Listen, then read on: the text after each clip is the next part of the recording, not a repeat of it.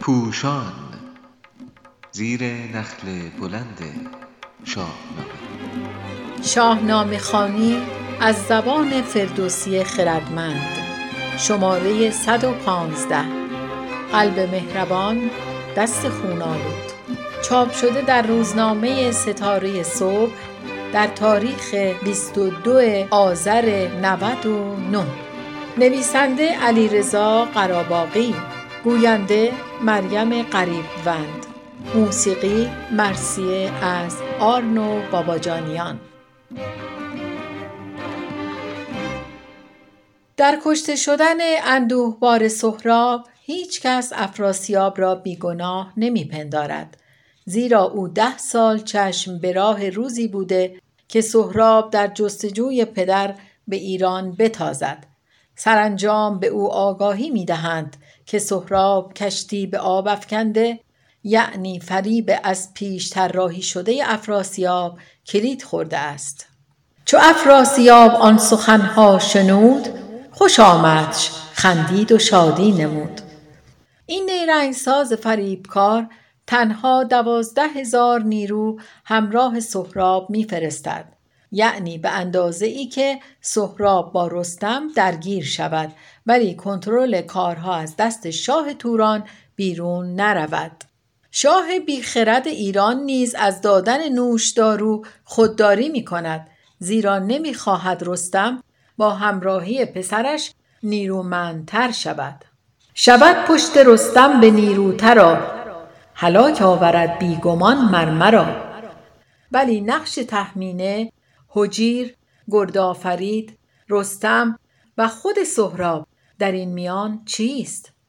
تهمینه با دادن اطلاعات نادرست به پدر و پسر نمی‌خواهد فرزندش از او جدا شود ولی با آغاز جنگ پر از خون دروغ میکوشد از فاجعه جلوگیری کند. هجیر در چارچوب دانسته هایش فداکارانه به وظیفه ملی خود در دفاع از ایران عمل می کند. گرد آفرید نیز همچون او قهرمان و هوشیار است و حتی از سر خیرخواهی از سهراب می خواهد که به توران بازگردد.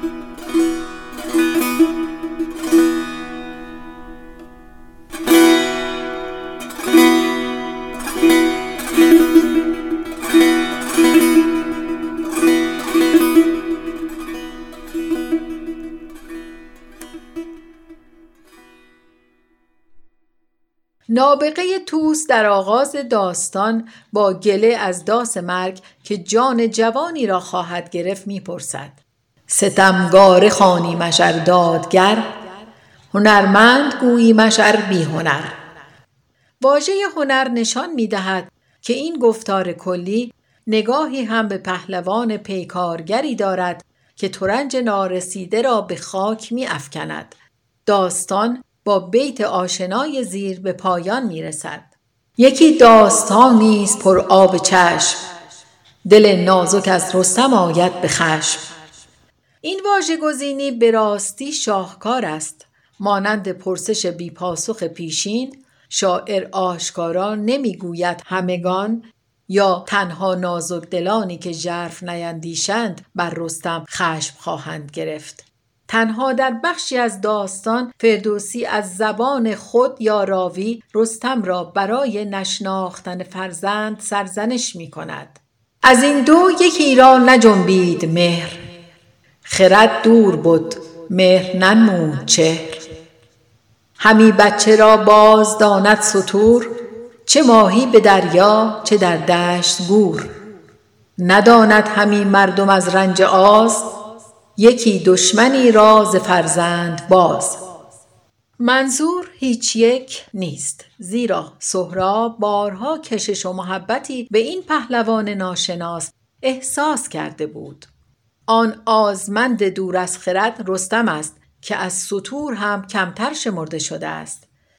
ولی شاهکار نابغه بزرگ توس را در اینجا نیز می‌بینیم. این داوری تا لحظه است که دست سهراب به خون آلوده نشده باشد.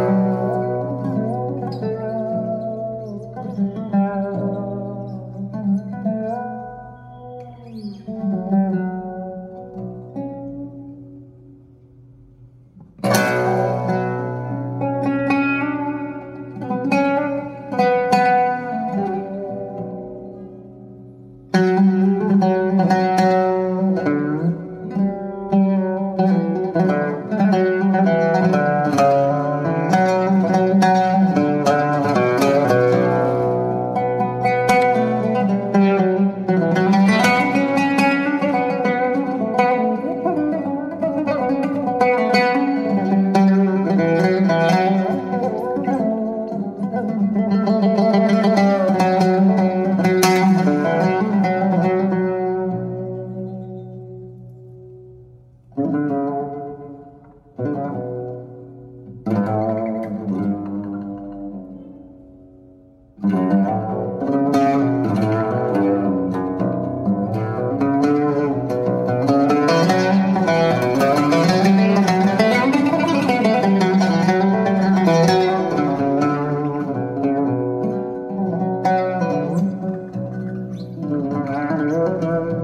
Uh...